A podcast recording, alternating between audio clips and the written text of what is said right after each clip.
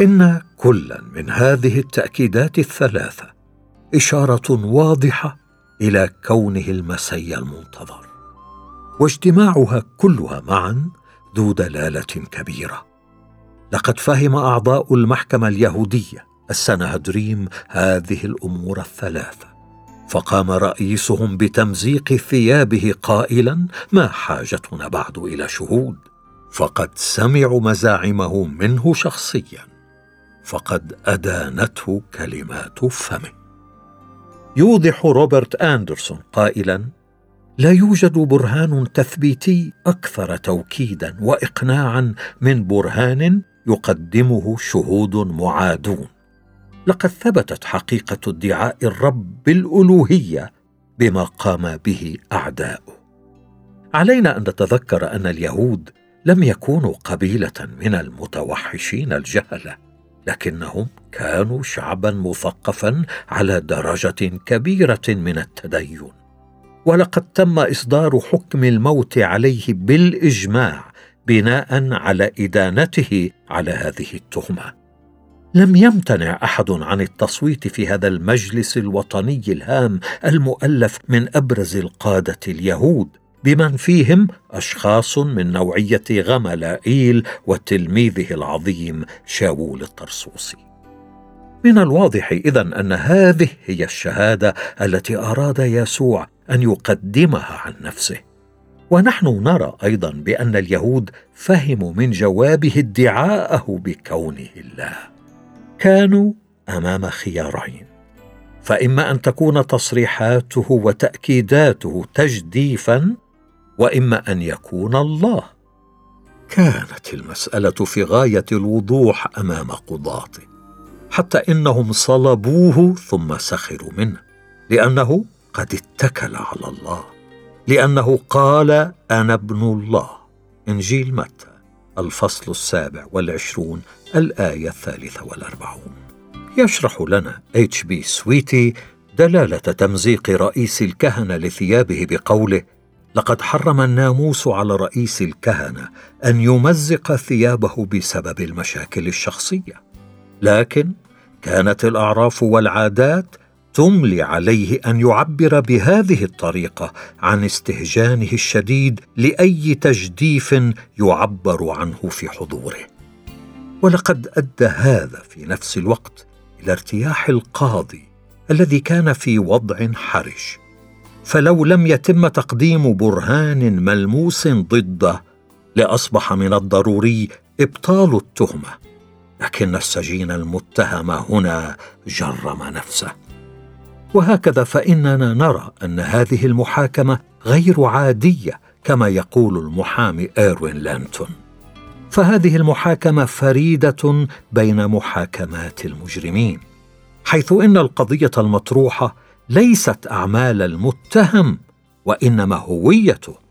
إن التهمة الموجهة للمسيح واعترافه بها أو شهادته ومثوله أمام المحكمة وتحقيقات الحاكم الروماني معه والكتابات أو النقوش على صليبه تتعلق كلها بمسألة هوية المسيح الحقيقية وكرامته. ماذا تظنون في المسيح؟ ابن من هو؟ يقول القاضي المشهور جاينور في معالجته لموضوع محاكمة يسوع بأن التهمة الوحيدة الموجهة له أمام السنهدريم هي التجديف.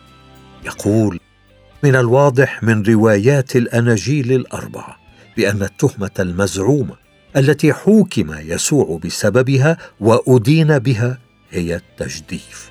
فقد كان يدعي بأن لديه قوة غير طبيعية الأمر الذي يعتبر تجديفا بالنسبة لإنسان.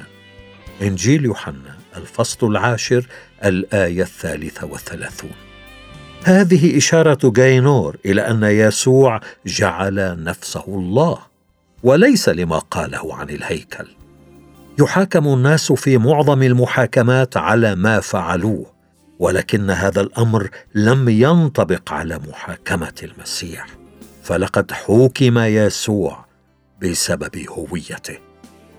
يجب أن تكون محاكمة يسوع دليلا كافيا مقنعا على أنه اعترف بألوهيته. فقضاته يشهدون بذلك ولقد أقر أعداؤه حتى في يوم صلبه أنه زعم أنه الله الذي جاء في الجسد. وكذلك رؤساء الكهنة أيضا وهم يستهزئون به مع الكتبه والشيوخ حيث قالوا خلص آخرين وأما نفسه فما يقدر أن يخلصها. إن كان هو ملك إسرائيل فلينزل الآن عن الصليب فنؤمن به.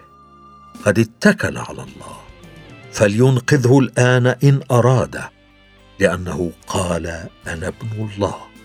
إنجيل متى الفصل السابع والعشرون. الآية إحدى وأربعين إلى الثالثة والأربعين.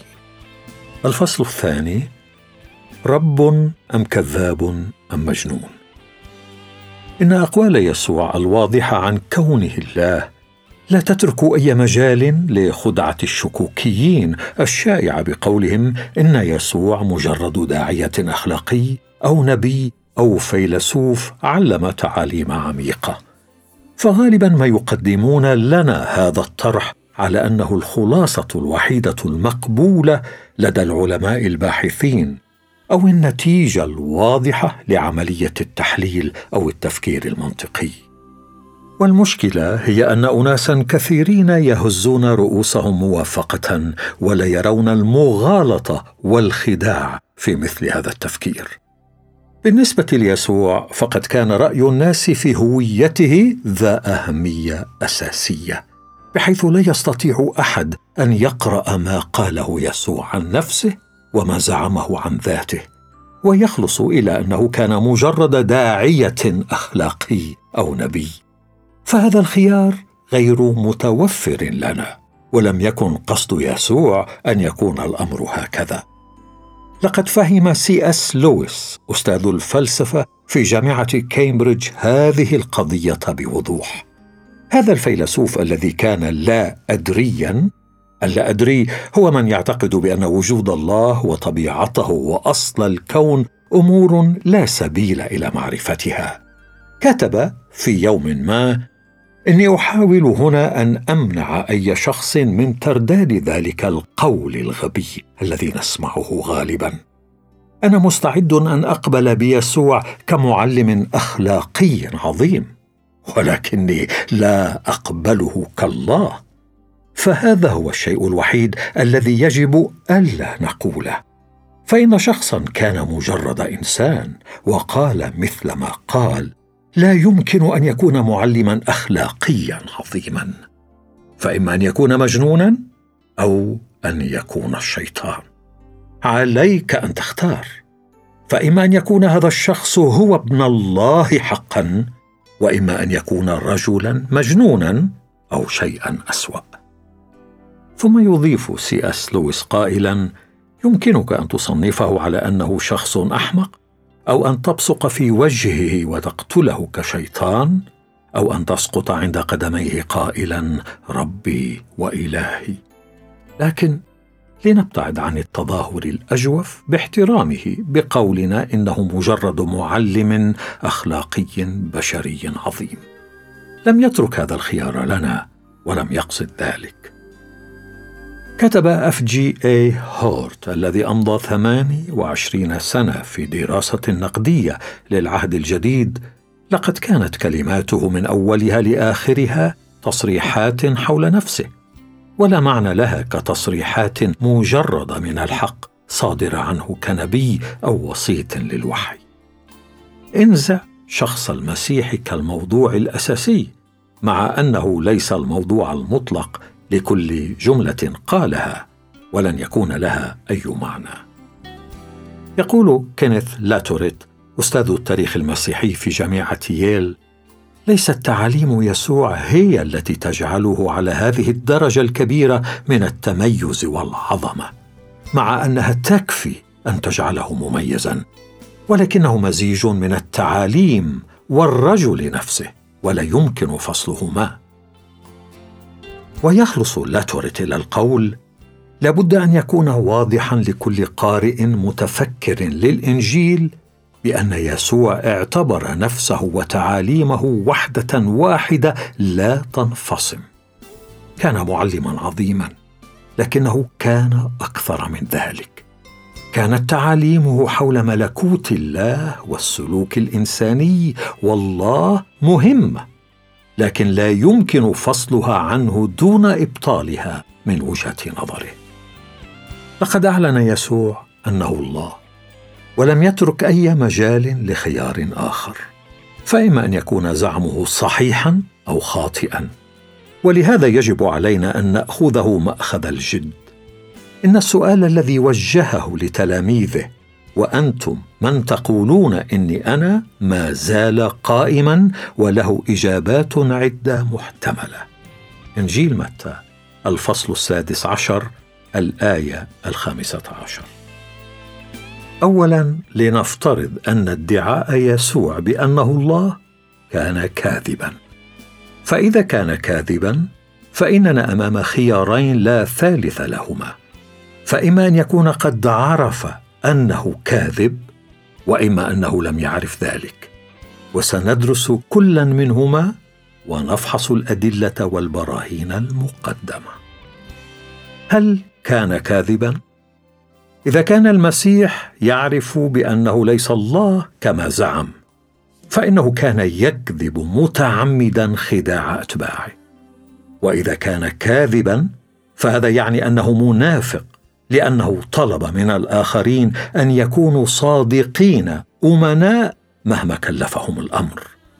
بينما ادعى كذبة عظيمة وعاشها كما أنه كان شيطانا لأنه طلب إلى الآخرين أن يؤمنوا به لتأمين مصيرهم الأبدي والحصول على الحياة الأبدية.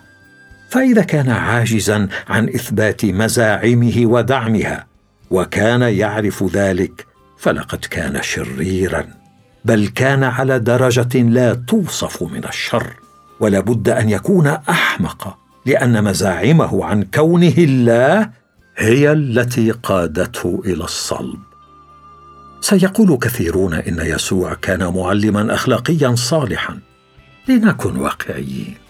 كيف يمكن أن يكون معلما اخلاقيا صالحا وهو يتعمد تضليل الناس في أهم نقطة من تعاليمه ألا وهي هويته.